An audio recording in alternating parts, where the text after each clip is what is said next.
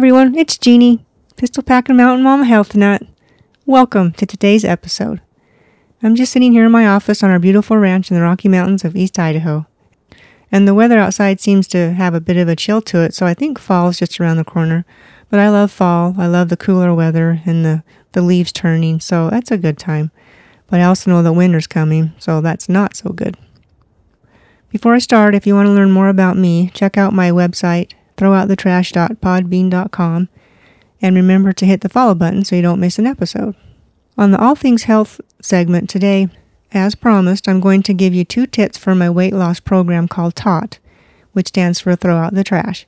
And both of these you can start implementing right away. And I share the pros and cons of taking semaglutide drugs for weight loss.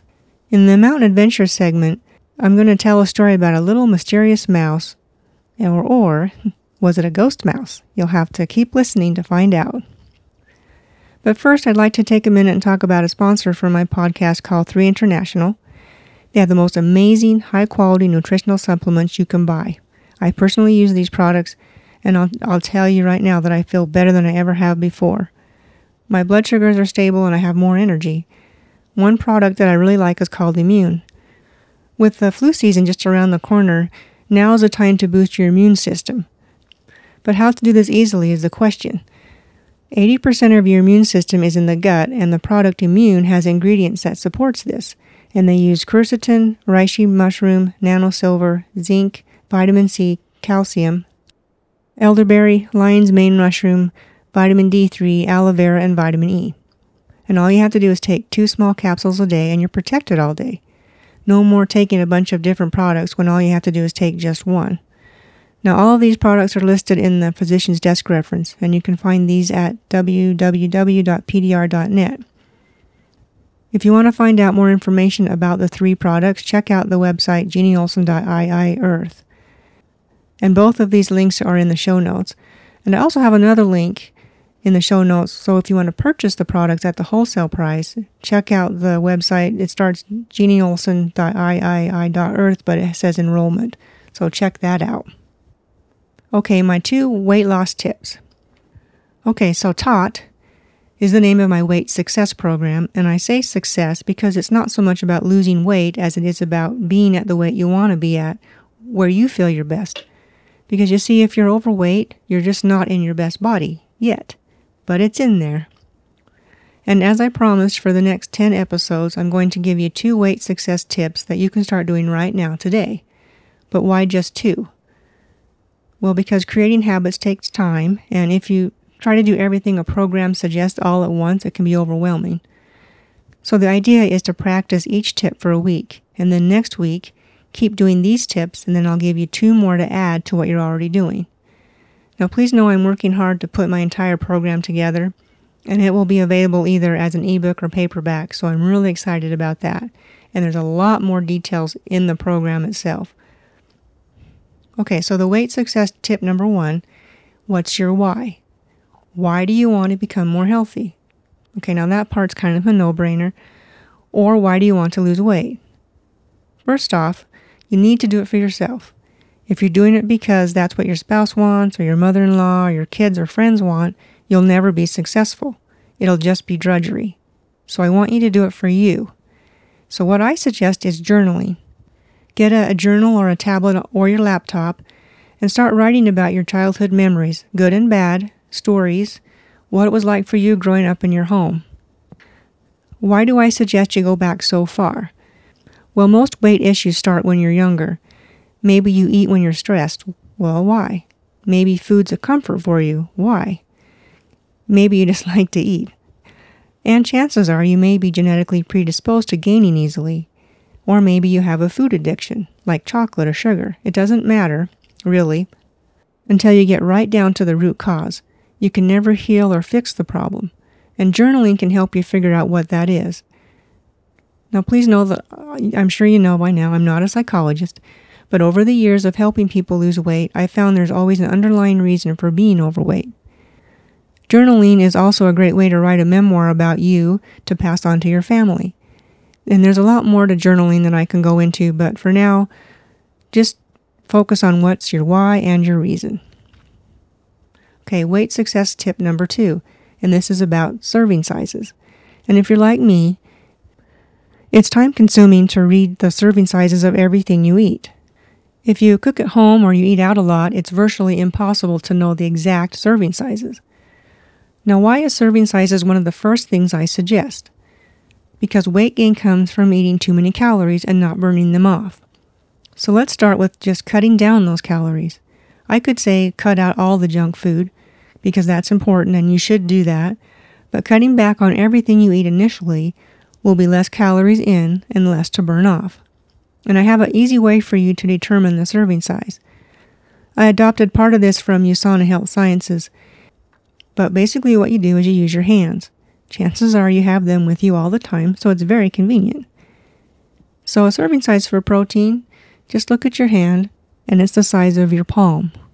Now, everybody's hands are different, so if you're like a six foot five guy, you're going to have a bigger palm, but you also need a bigger portion size than if, let's say, you were a five foot to 120 pound female, she'll require a lot less food.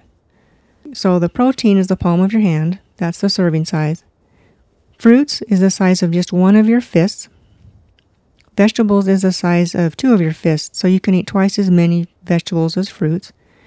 And basically because they don't break down into sugar as quickly. Grains and breads is the size of one fist, so that's the same as fruit. And healthy fats is two fingers, so take your index finger and your middle finger and that's about the size of fats you, that you can have per serving. And it used to be at the end of your pinky finger, and that's not very much.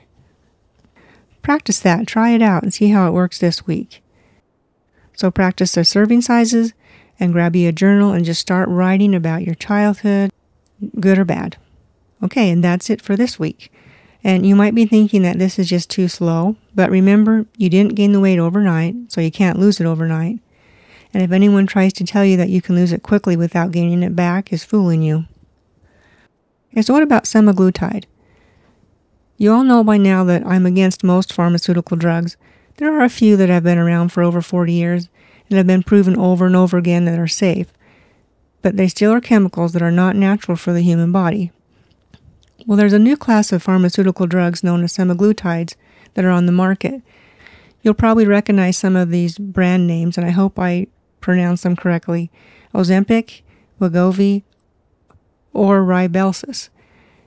And they're hot on the market right now. Now, these drugs are used for type 2 diabetes and they also reduce the risk of major cardiovascular events. But they're also used for weight loss. And it's only available by prescription. Two of the brands are administered by injection and one in tablet form, and it's about $1,000 a pop, on, and that's average and you take it once a week, so that's about $12,000 a year. All three drugs are made by the same pharmaceutical company called Novo Nordisk, and they first discovered Ozempic in 2012. And then the FDA approved this drug for the first time in 2017 for diabetes. And then in 2020, they approved it for the risk reduction of cardiovascular events in patients who have diabetes. And then in 2022, the FDA approved higher doses that could be administered. So it's so new. Wegovy was FDA approved in 2021 for weight loss and again in August of this year, 2023, for reduction in cardiovascular events. Wegovy is mostly used along with exercise and diet for weight management. So, how does it work? According to drugs.com, it helps decrease caloric intake by activating GLP 1 receptors in the brain that are involved in appetite regulation. So it basically suppresses your appetite. And this drug is administered by injection once a week. So I hope you're good at giving yourself a shot because I know I'm not. this drug already has a black box warning for increased thyroid tumors. So why hasn't it been pulled off the market? If they know this so soon, do they really need years of studies to prove it? Rybelsus is administered in pill form, so it's probably less expensive. And the FDA first approved this drug in 2019. Apparently, you can see massive amounts of weight loss, like over 100 pounds in some individuals, so that's why these drugs are so appealing. And doctors are prescribing these drugs to help their patients who have a lot of weight to lose and, and feel they have no other options. The problem is it's being prescribed so much for weight loss that it's becoming increasingly hard to get for patients that who could really use it for diabetes.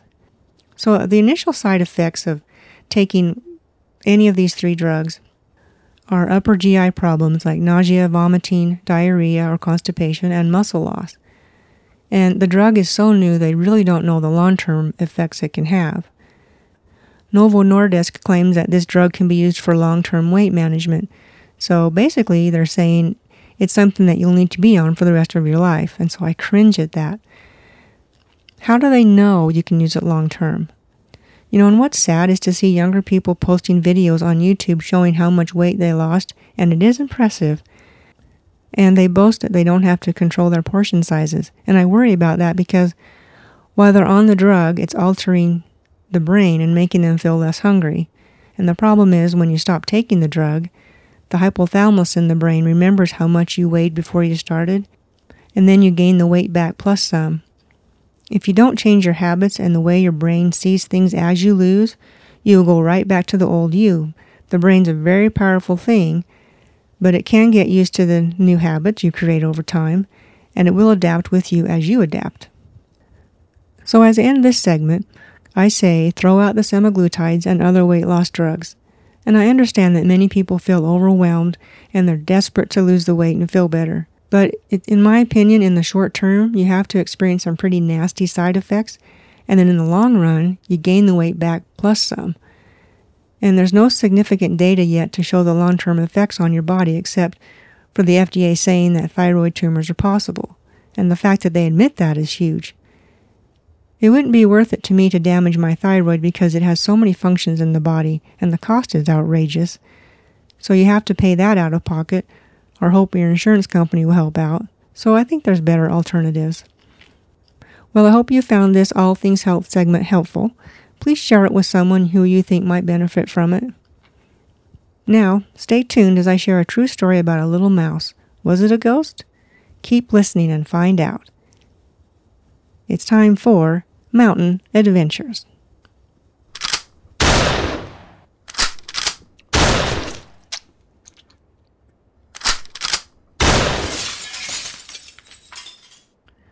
When you live off grid in the mountains, anything can happen, especially when you own and operate a cattle ranch with your husband. And Nick and I have shared this adventure together for the last 25 years, and there's never been a dull moment. And sometimes it involves larger animals like mountain lions and wolves, and sometimes it's just a teeny tiny little mouse. But before I tell you about the mysterious mouse, I always like to share fun stories about our dogs and cats. They're a huge part of our family, and of course, they each have their own personality. Well, one late afternoon, I decided to go for a run, and both of our dogs, Belle and Ben, were lying lazily in the front yard.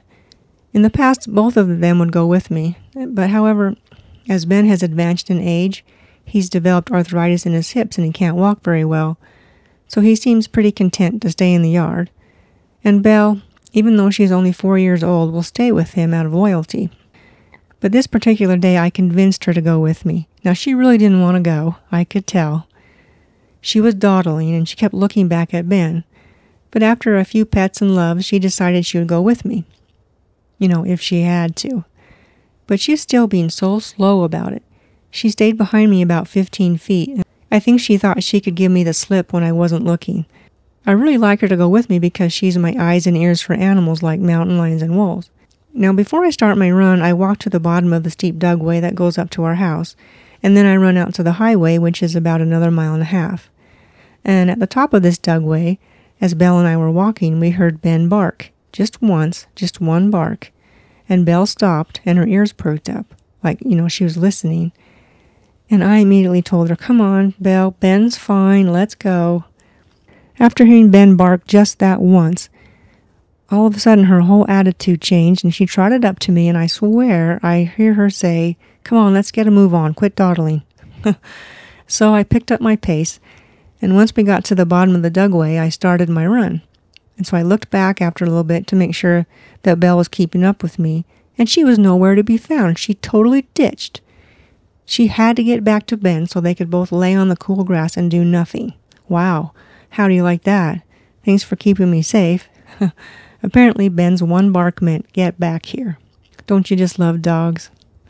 Now, about the time we had a mouse inside our house, it was a peaceful summer night and all of us were sleeping soundly, even the dogs outside, when all of a sudden our daughter Katie let out a huge scream. Of course, I was up in an instant. My husband Nick never did come out of the bedroom. I'm pretty sure he didn't hear a thing. He never hears it when I think someone is breaking into the house.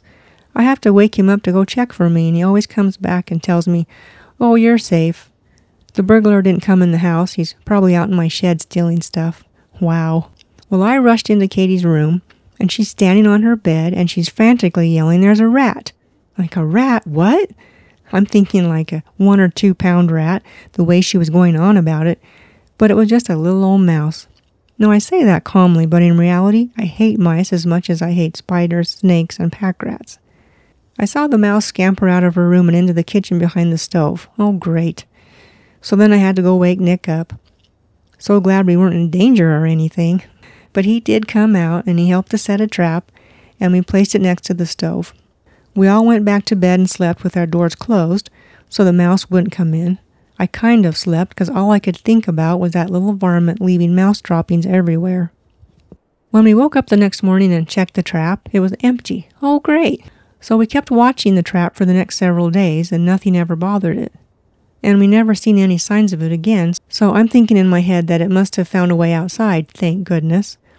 Well, late one afternoon, I stepped out onto the porch where we hang our coats and we leave our muddy or snowy shoes and boots. And I have a wooden shoe rack for some of our shoes. Now, the top of this shoe rack has turned into a place for Nick to put extra bolts, wire, black tape, tape measures oh, you name it, it's there. So as I entered the porch, I could smell it. I could smell a dead mouse. That little bugger hadn't found its way outside after all. It decided to die in the house. How convenient. But where was it? So I started looking around, and I finally decided to look behind the shoe rack, and there it was. But now, how to get it out? Well, just then, my daughter in law Megan stepped through the door. She and our son Jason had come up to the ranch for the day. So I asked Megan if she'd help me and she squirmed a little about doing it, so she went and got Jason to come help us. Jason stepped inside the door and immediately went back outside. He told us there was no way he was picking that up. Wait, what? He's a guy. Aren't they supposed to help us damsels in distress? He left us both just standing there. So Megan consented to helping me, but we had to have a plan because neither one of us wanted to touch the mouse, especially with our bare hands. So she found a pair of Nick's leather gloves that were way too big for her, and I found a stick and a flashlight. And the flashlight was because it was kind of dark behind the shoe rack. The plan was for me to slide the dead mouse out from under the shoe rack with the stick, and then she would grab it with her gloves and take it outside. I have to hand it to her that she would actually do that. Although I could tell she was just a bit squeamish about doing it. So after getting our supplies ready and getting our nerve up, I clicked on the flashlight, took the stick, and I slid the mouse out. I really couldn't see all that well even with the light. It, felt a lot bigger than a mouse. The tail was way longer than I thought it would be. And it felt a lot bigger. I thought to myself, oh geez, is this a pack rat? Megan's gonna freak. Megan was standing ready with her gloves when I gave the mouse another push, and finally it was out in the open for us to see. And it was an electrical tester. Yep, an electrical tester. Megan just stared at me and gave me the look that said, Really? That doesn't look like a mouse to me. I swear to you, it looked so much like a mouse when I first looked behind the shoe rack. I even smelled it. And it made so much sense. We hadn't caught the mouse that was in Katie's room yet, so it had to be it. So I'm thinking it was a ghost. That I actually did see a mouse, a ghost mouse. well, Megan and I started laughing so hard, her at me for thinking it was a mouse, and me at her for wearing oversized gloves and believing me when I told her there was a dead mouse on the porch and I needed her help. So I picked up the electrical tester and put it back on Nick's shelf. Hey, never a dull moment at the Enbaro Ranch. Okay, remember this. When you've done everything you can do, that's when God will step in and do what you can't. He loves you. Let Him guide you in all your ways. I promise you won't be disappointed. See you next time.